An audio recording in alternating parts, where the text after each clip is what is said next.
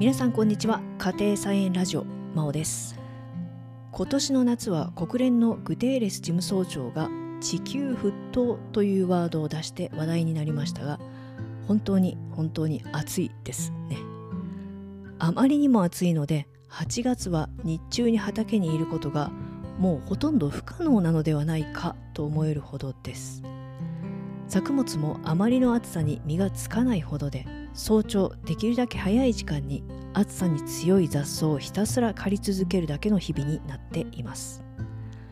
でもそんなこの夏の猛暑酷暑の温度を利用して8月の間に土作りをする方法太陽熱養生処理について今日はお話したいと思います。まず以前に触れた通り私が今使わせていただいている畑というのはもともとが田んぼだったこともあり土壌が野菜作りにあまり向いていません。多くの野菜作りに理想的な土の状態はサクサクとして水はけが良くしかし同時に保水力もあるいわゆる暖流構造が進んだ土と言われておりますが私の畑の土はその逆で暖流していない単流化した土です。水はけは悪く雨が降ると土が酸欠状態になりさらに乾くとカチコチになってしまい作物の根張りが難しい状態です。これをいかに暖流化してサクサクの水はけが良くて水持ちの良い野菜作りがしやすい土を作っていくかということが目下のテーマになっています。太陽熱養生処理とは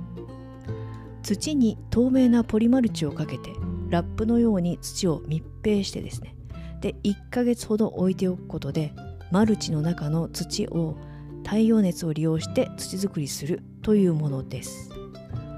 これによる効果としてはまず土の暖流化が進む。つまり土がサクサクになるという土の物理性の改善。そして雑草や雑草の種子あるいは病気や害虫の卵なんかも温度で死滅するという土壌消毒効果。さらに同時に土に混ぜ込む有機物米ぬかとかふすまですけれどもによる肥料効果などがあります。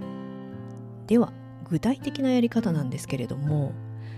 太陽熱を利用するので行う時期は最も暑い時期で雨が少ない時期でつまり8月から9月が適しています。特に8月は気温も高く日照時間も長いので最も効果が高い期間と言えます。まず畑を耕して畝を立てます。そして立てた畝の土に米ぬかをすき込みます。土を暖流化させるのは微生物の働きによるものですが米ぬかはこの微生物の餌になります。さらに水をたっぷりかけて還元状態にします。だいたい60%ぐらいの水分量にします。興味深いのはこの水分量は堆肥作りと同じなんですけれども要するに微生物や細菌が活性化しやすい水分量ということなんだと思います。そして水分を十分に含ませた土をビニールの透明マルチで覆って空気を遮断します。太陽熱を利用して積算温度がだいたい900度以上になるくらいの期間そのまま放置しておきます。これはだいたい3週間ほどということですので、まあ、1ヶ月も放置すれば確実かなという気がします。そして1ヶ月経ったところでビニールを外します。ビニールを外してから23日置いてその後軽く耕してから作付けを始めます。私自身実際に2年前に初めてこの太陽熱養生処理をやってみたんですけれども1ヶ月ほど置いてビニールを剥がしてみたところどうなっていたかというと確かに土はサクサクになっていました。三角砲というクワのようなもので軽く耕してみるとふかっとして耕しやすかったです。処理する前は細かい粒子だったりあるいは塊はカッチカチだったりした土なんですけれども処理後はある程度まとまった粒になった状態っていうんですかね。つまり暖流化した状態になっていました。雑草はすべて茶色く枯れていてその後しばらくの間だいたい1ヶ月ぐらいは雑草は生えませんでした。土がふかふかしていたのであまり頑張って耕す必要がなくて次の秋野菜の作付けもとても楽でした。でこの太陽熱養生処理のメリットなんですがこういった土の暖流化や雑草や病害虫を死滅させるという効果に加えて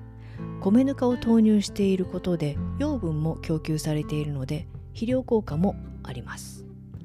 また土壌の消毒でもあるわけなんですがこの土壌の消毒方法としてはかなり安全でリスクが低い方法でもあります。薬品などを使っていないので環境への負荷も極めて少ないと言えると思います。ではデメリットはというとですねまず1年のうちに限られた期間しかできない。しかも年に1回。8月から9月の間に限られていてそしてある程度気温の高い地域に限られてもいます。さらに時間もかかります。最低でも3週間。だいたい1ヶ月を見ておく必要があるのでその間作付けが全くできません。ですけれども8月がこういうふうに異常に暑くて